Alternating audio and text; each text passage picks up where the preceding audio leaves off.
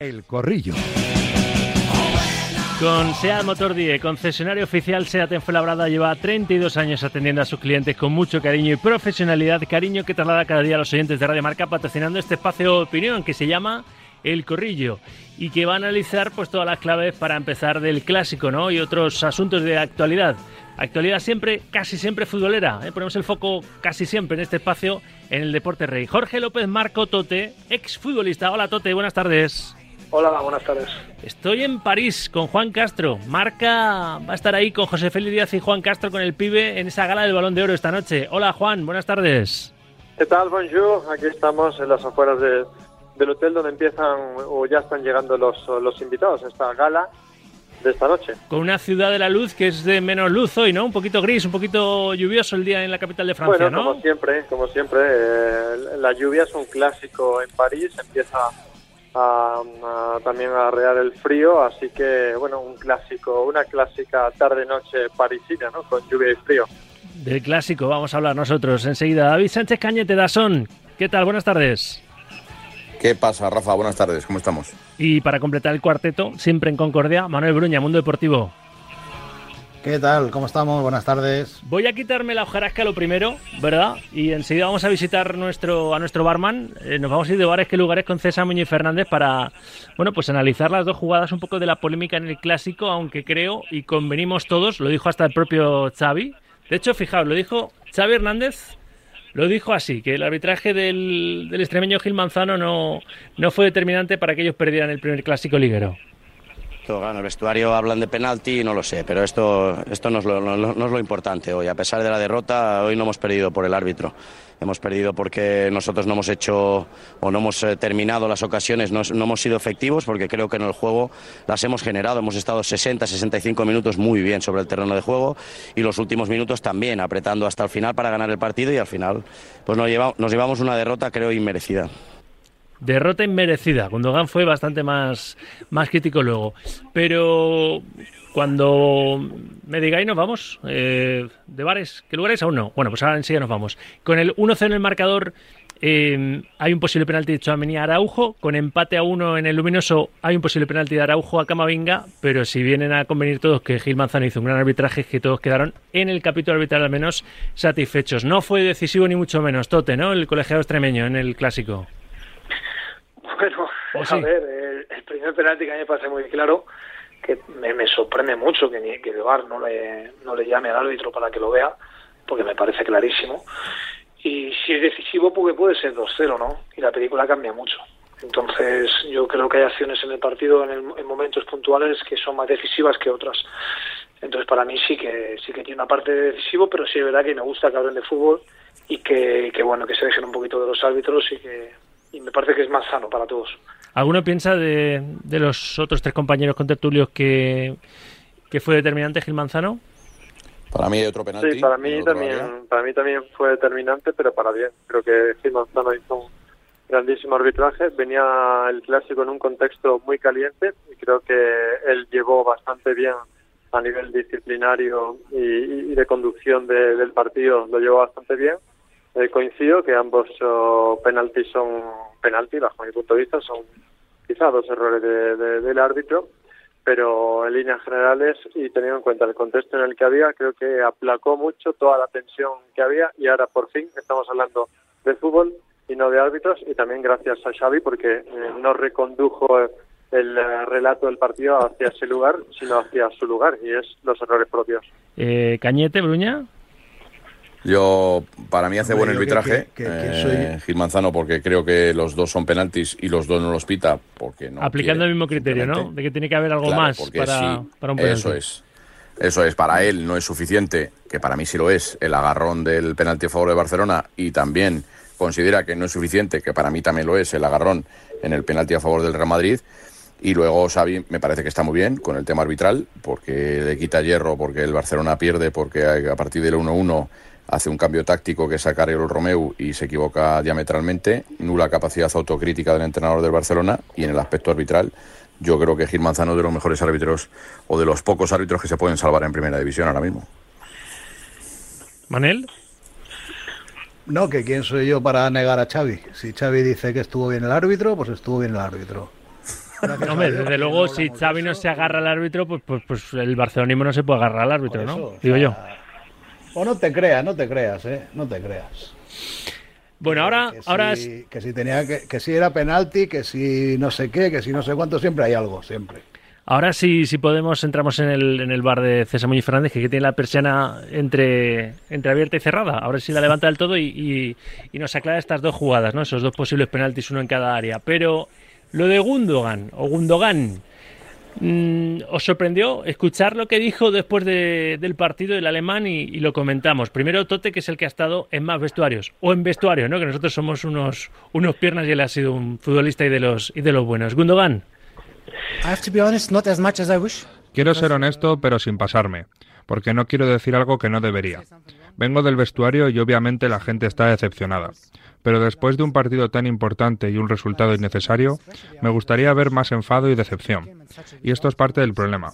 Tienen que aflorar las emociones cuando pierdes. Y cuando sabes que puedes jugar mejor y hacerlo mejor en ciertas situaciones y no reaccionas, esto luego se traslada al campo. Tenemos que dar un paso muy grande en este aspecto porque si no el Real Madrid o incluso el Girona se van a escapar. No vine aquí para perder este tipo de partidos o permitir que se abran estas brechas. Yo también tengo responsabilidad como jugador veterano para no permitir que el equipo deje que pasen estas cosas. Necesitamos resistencia. Gundogan acaba de llegar al, al vestuario, pero ob obviamente puede tener tote ascendencia por, por ser él quien es, ¿no? No sé cómo sientan este tipo de, de tirones de oreja públicos a una caseta. Jorge. Bueno, yo no soy partidario de estas cosas. A mí esto me parece mucha demagogia. Porque ¿cómo medimos la frustración de cada uno? ¿Qué tienes que llorar?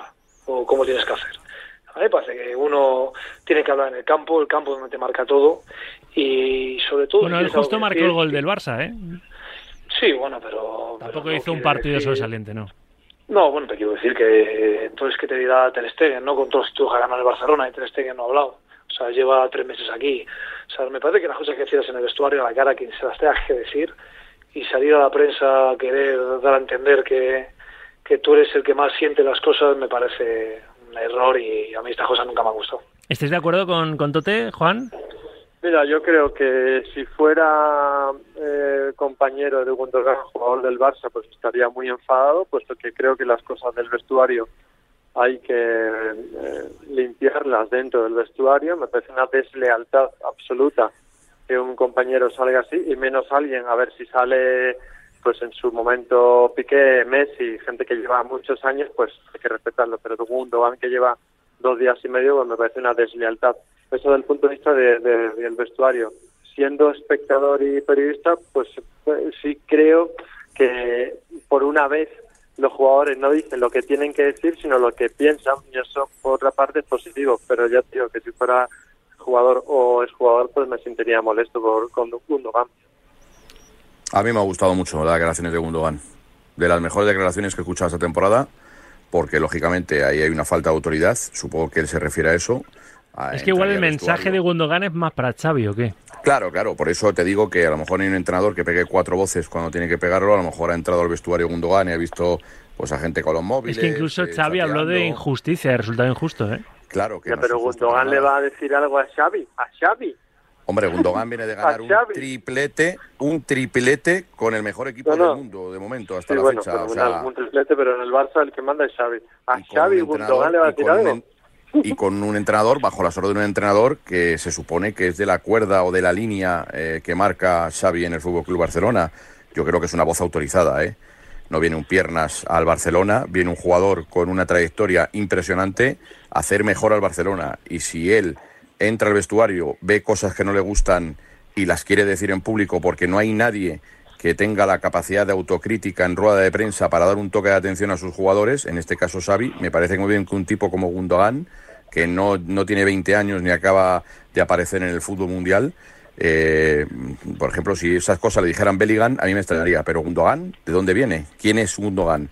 Entonces, a mí me parece muy bien, periodísticamente, y no solo periodísticamente, sino como toque de atención al Barcelona, porque seguro que entró al vestuario y no le gustó nada lo que vio a un futbolista con una experiencia y con una trayectoria ya importante, como es la de Gundogan en el fútbol mundial. Haciendo vamos. recuento 2 a 1 en contra de la declaración de Gundogan. ¿Desempatas o, o pones el, o, empatas o, pones el 3 a 1, Bruña, con tu valoración de esa, de esa crítica pública del jugador germano. A mí desde fuera, visto desde fuera, me encantan. Desde dentro estaría muy cabreado con, con Gundogan, porque eso tiene que ser que decirlo en el vestuario. Pero desde fuera me encanta que, que digan esas cosas. Y entiendo que en el vestuario o estén molestos o extrañados porque lo dijese públicamente. Algo lo entiendo perfectamente porque eso son cosas que dicen de vestuario que se tienen que quedar en el vestuario. Y además Xavi era uno de los grandes defensores en su época de jugador que todo se tenía que lavar en el vestuario, que fuera no se tenía que decir nada. Y yo no sé a quién se lo dijo, pero yo no creo que fuese tampoco por Xavi, yo creo que sería más por los compañeros, no creo que fuese por Xavi. Digo yo, eh, que tampoco lo sé. De Xavi vamos a hablar... compañeros por lo que por lo que vio que no por Xavi. De Xavi vamos a hablar a continuación, enseguida, más que de Xavi, de las palabras de Xavi sobre el futbolista del que quiero que hablemos especialmente, Bellingham, ¿no? Con ese doblete, primer clásico liguero de su vida y, y marca dos goles para llevarse para llevarse el Real Madrid la victoria del Olímpico de Montjuic. Pero antes, vamos a quitarnos la hojarasca, no ha podido ser al principio, lo hacemos ahora y ya hablamos de, más asuntos. La hojarasca arbitral, ¿verdad? A las 2 y 28, 1 y 28 en Canarias. Ahora ha abierto del todo la persana de su negocio, eh, de su bar. Vamos con nuestro barman. ¿Bares qué lugares? Para que valore César Muñiz Fernández, ex colegiado internacional, la actuación de Gil Manzano. Hola César, buenas tardes. Hola, buenas tardes. Ahora te pregunto por las dos acciones de la polémica, pero dame una puntuación para Gil Manzano. Así que nota le, le pondrías después de, su arbitraje en el clásico. Bueno, pues un arbitraje notable alto. Al final, un clásico no es fácil, aunque sí es verdad que los futbolistas se lo han, se lo han puesto muy, muy fácil entre comillas, donde no, se han eh, comportado correctamente, eh, se han dedicado a jugar al fútbol, eh, no hubo conatos de, de, bueno pues de piques que suele haber en los, en los clásicos, la verdad que se lo han puesto bastante fácil, él también hizo muchísimo por hacerlo todo fácil también y por llevar un arbitraje pues pues pues casi perfecto, ¿no? Primera acción de la polémica, con el 1-0 en el marcador, ¿hay penalti de Chouameni Araujo? Bueno, pues es una jugada, es una jugada que a lo mejor no es de árbitro, porque bien sabemos que en el área hay muchísimas muchísimos jugadores en una jugada muy rápida, pero claro, el defensa lo que hace es eh, colgarse del cuello del contrario e impedirle que salte, ¿no? Por lo tanto, yo esa acción la veo muy clara de VAR, porque al final no olvidemos que el VAR está para llamar lo grotesco, lo que es algo grave, algo grave o, error manifiesto del árbitro, y es que un jugador, un defensor, yo creo que más ya no puede hacer, agarrarle por el cuello, derribarle e impedir que pueda saltar a por la pelota, pues lógicamente para mí es un penalti muy claro. O sea que ahí el que estuvo mal fue Cuadra Fernández, que era el que estaba correcto, correcto, en, el, en el bar. ¿Y la otra acción, con el empate a uno, hay penalti de Araujo a Camavinga? A mí también me parece penalti, ¿eh? Yo entiendo, yo entiendo al final que es una jugada también interpretativa. que casi parece un placaje, ¿no? Acaba siendo casi como un placaje. Correcto, correcto. Al final hace todo lo posible por, por intentar irse del contrario, hacerle un recorte, pero claro, utiliza muchísimo las manos este hombre, este jugador, y claro, no, muchas veces no mide, y lo que dices tú acabó siendo, pues, primero un, bueno, pues, pues un placaje, ¿no? Al final la agarra con las manos, con el cuerpo y le derriba e impide a Camavinga continuar. Yo para mí son jugadas de bar los dos y que, que, para mí en ese caso también sería penalti. ¿eh? Yo creo que también hubiera pitado los dos, pero bueno, escuchaste a Xavi, ¿no? Quitarle importancia a, a la intervención de, del árbitro en el resultado, o sea que, ¿no? Bueno, cada uno ya sabes que, que en función un poco del partido, pues intenta ¿eh? justificar un poco, pues bueno, pues, pues su manera de, ver el partido. Para el Barcelona, eh, el Barcelona jugó muchísimo mejor que el Madrid. Yo, yo ahí discrepo porque he visto una parte para cada equipo. ¿eh? La primera parte bien clara de Barcelona y la segunda, pues el Madrid estuvo muchísimo mejor. ¿eh? A lo mejor no con tantas llegadas, pero bueno, tenido más la pelota que al final el fútbol la pelota es muy importante y yo creo que al final el que tuvo más pegada fue el Madrid que el Barcelona. César Muñoz Fernández, barman de Directo Marca, gracias como siempre, un abrazo. Un abrazo para todos, muchas gracias. Adiós.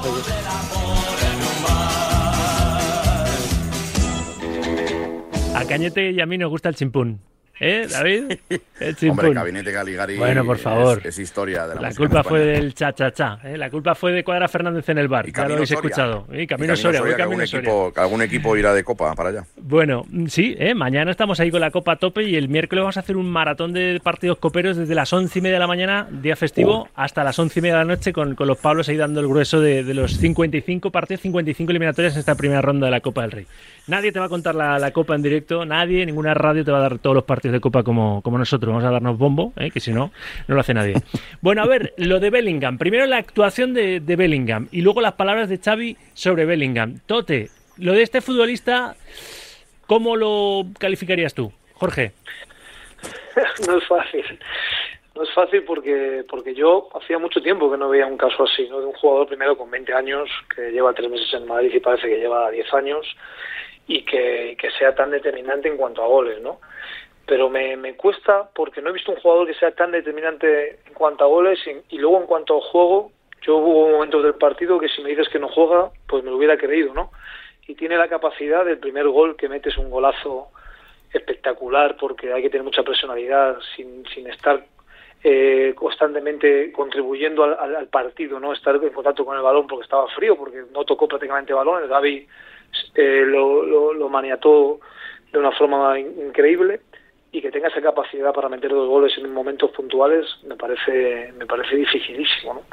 Así que es un descubrimiento porque no hacía mucho que no había jugadores ese perfil, ¿no? Uh -huh. ¿Más opiniones sobre Jude? Bueno, Jude va a ser una de las eh, estrellas esta noche, esta tarde ya lo está haciendo. Aquí estoy justo en casi la puerta del, del Se hotel. lleva el Copa, ¿no? El mejor sub-21. Correcto, el, el trofeo Copa el mejor jugador sub-21. Eh, eh, la gente está aquí esperándole, también a, a, Leo Messi. También viene Vinicius, por cierto, que va a ganar el, el premio Sócrates a la mejor eh, labor social dentro del mundo del fútbol por su uh, instituto su instituto Vini Junior que, uh -huh. que, opera ahí en Río de Janeiro y, y, bueno sobre Jude Bellingham pues hay que decir no que un chaval uh, de 20 años no tenga tenga ese protagonismo en esta fiesta del fútbol que va a ser esta noche en París pues ya lo dice todo. Y lo de a ver lo de Xavi hablando de Bellingham yo tam tampoco le sacaría de madre. Yo sé que todo lo que dice Xavi se saca de madre tanto a favor como en contra, pero lo circunscribiría a las palabras de un técnico. Espera, que me has hecho un dos por uno y quiero que la gente escuche no. eh, no, lo, lo, que dijo Xavi exactamente Oye, yo, sobre Bellingham. Yo, yo... Antes Manuel Bruña y, y Cañete opinan del inglés y escuchamos a Xavi. Yo le quería que yo le quería decir a Juan que vete con cuidado si te premian a ti también, que como no paran de crear premios nuevos. Y pues se lo merecería nuestro Juan si Castro, se lo merecería. No, a mí me premian, pero si en la que, Copa América, cuando sí, cumpla la 10 Copa América, ahí me premian. Bien. Pero, pero en América. Tú, no, tú si ves que hay un silencio, tú si ves que hay un silencio, un desierto, sube, que algo te dan. Di que sí, di que algo sí. te dan seguro. A ver, Bellingham, ya que estás con el uso de la palabra, Bruña. A mí, a mí Bellingham me parece un pedazo de futbolista, son de esos futbolistas que están tocados por la varita de, lo, de, de, de, de, lo, de los dioses y que son capaces de no aparecer durante todo el partido y aparecer cuando tiene que aparecer para marcar los goles decisivos o, generar eh, jugadas de acción muy peligrosas. A mí me parece un pedazo de futbolista que a mí yo no lo había seguido mucho en el Dortmund, pero es que me está sorprendiendo partido a partido.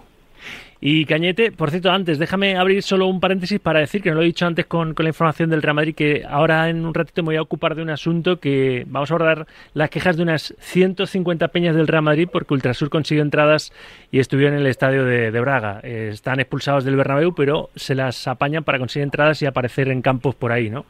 Y ya sabemos que, bueno, Ultrasur es lo que es, ¿no? Como hemos lamentado también lo de los ultras de Osasuna y Betis, que ha sido una de las imágenes más lamentables de esta, de esta jornada. Cierro paréntesis, Bellingham, Cañete y, escuchamos a Xavi.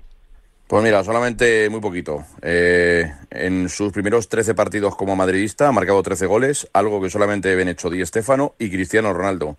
Quiero que está todo dicho, es un jugador llamado a marcar época. A mí me ha sorprendido muchísimo, yo sí que lo he visto en el Dortmund, pero no pensaba que iba a tener esta capacidad goleadora, un box to box, un jugador que llega mucho, pero que administra balones a los compañeros, que, en el Dortmund no era así, pero aquí se ha destapado. Mérito de Ancelotti, que también habrá que hablar un poquito del, del entrenador italiano, de la posición que, que se encargó de, de, inventar prácticamente para el futbolista inglés.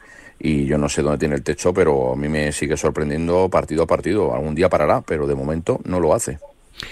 Xavi, esta es la opinión que tiene de, bueno, pues del partido que hizo Bellingham, que a la postre fue quien sentenció a su Fútbol Club Barcelona. Hombre, a mí me parece un grandísimo jugador, pero sí que es verdad que está en estado de gracia porque le cae el balón, el rebote. Bueno, él también está con fe, está con confianza y, y hoy marca la diferencia. Juan, que querías hacer referencia Yo, no, yo que no sé... a esas palabras. que- yo. no sé qué polémica hay en esa palabra. Es que todo lo que ha dicho es correcto. Es un grandísimo Porque le quita jugador. méritos, le quita méritos. Está- ¿Por qué le quitamos? O sea, yo, yo, a ver, yo lo que he escuchado, que Bellingham- que Bellingham ha del español respondido. que conozco, del castellano que conozco, ha dicho, es un grandísimo jugador está en estado de gracia porque le, le caen hasta los rebotes. Hasta donde yo sé, lo de, el segundo gol de Bellingham fue un rebote. Que hay que estar ahí, sí, que hay que meterla también, pero es que fue un rebote. Es que no hay, no hay mucho más. No sé, eh, si Pues queréis buscarle polémica, sí, pues la igual que dice la- que el segundo, ¿Puedo, el- el- puedo, el puedo hablar? grandísimo ¿Puedo hablar? igual que dice Sí, sí. que el segundo es de rebote, que diga que el primero es un golazo. Sí, el primero no lo vio Xavi, no lo quiso valorar. No, Eh, no lo Bruña. quiso ver, o por lo menos no, o le quita hierro. ¿Puedo hablar? ¿Puedo marca. Manel, Manel, Manel, venga, sí. Coge, coge, tú tienes cuerpo, coge, coge la posesión. Bellingham ha hablado en RM, Play que le preguntaron sobre los dos goles, dice que se con el primero, pero ha enviado un, se- un mensajito a los que dicen que tienen suerte. Dice, cuando todos se quedaron quietos, yo estaba en movimiento y uno crea sus propias oportunidades. Y lo hice de nuevo para el segundo gol. O sea que de suerte poca o nada, sino saber moverse en un terreno de juego y buscar las ocasiones para marcar. Si a eso se le llama suerte, Los rebotes madre son mía. suerte. Aquí hace 100 años y hace 100 Tote, Tote, Bueno, Tote. el gol de Gundogan, entonces el, el gol de Gundogan es suerte también. Sí, de hecho, Claro. él le va de Que un rebote. un- Bellingham un no intento de despeje de Chamení, ¿no? El fútbol Al tiene un suelo. componente de suerte, de azar, que Y de alaba, que de no alaba. pasa nada. Ya, A ver, Tote, Tote, que es el que ha olido al alimento desde más cerca que nosotros. No, pues no es, compa- es- o sea, son compatibles una cosa y la otra. Es verdad que hay fortuna porque Modric hace que la jugada cambie por completo, pero también hay una componente de, de personalidad, de, de ganador y de querer ganar el partido que el chico está donde, donde el balón puede caer, porque el chico estaba en el área pequeña En cuando que- él nos delantero Es que entonces, Tote, por esa crítica sí que se le hace velada a Bellingham de que las empuja solo y que le caen de rebote, tu amigo y casi compañero de, de quinta, Raúl González Blanco, también era un empuja pelota para adentro. Dicho eso. Sí, pero claro. Porque Raúl eh, aparecía siempre, era el más listo de la clase, aparecía siempre donde tenía que estar para meterla para adentro. No, yo te, yo, te digo, eh, yo creo que son compatibles las dos cosas. Hay una parte de fortuna que no pertenece a Bellingham, que es, que es Claro. Modric, pero luego Bellingham está donde tiene que estar. Porque si Bellingham no estuviera ahí, ni fortuna ni nada, eh, no podría meter goles. Es un tipo que tiene una capacidad de llegada y que tiene una capacidad de, de, de- de olfato donde va a caer el balón terrible y con eso se nace. Y eso también lo tenía Raúl, pero aparte de otras muchas cosas. Sí, sí. Bueno, em, Y era una rueda de prensa de Tote eh, diciendo lo que acaba de decir. a mí, a mí es que Tote, por, e, por eso está, que va, que va.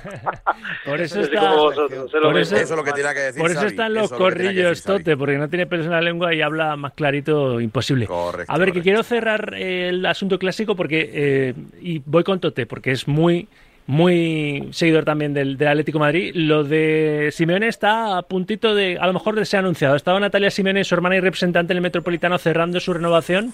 ¿Qué te parece? Lleva 12 años. Un balance buenísimo. ¿Otros 12 más para el Cholo, eh, Tote? ¿O qué? El, su Atleti esta temporada está de dulce. ¿eh? 14 eh, victorias seguidas en el Metropolitano, en, en Liga. ¿eh? Bueno, eh, a ver, yo los últimos de la temporada pasada, los últimos tres meses de la Leti me gustaron mucho y me está gustando mucho lo que estoy viendo en líneas generales. El Atlético de Madrid ha dado un paso adelante en cuanto a juego, en cuanto a ser protagonista, en cuanto a darse cuenta que tiene jugadores para tener el balón y para no especular. Entonces yo estoy muy de acuerdo con este Atlético de Madrid. Y además creo que tiene premio cuando haces estas cosas, el fútbol te, te da lo que te mereces.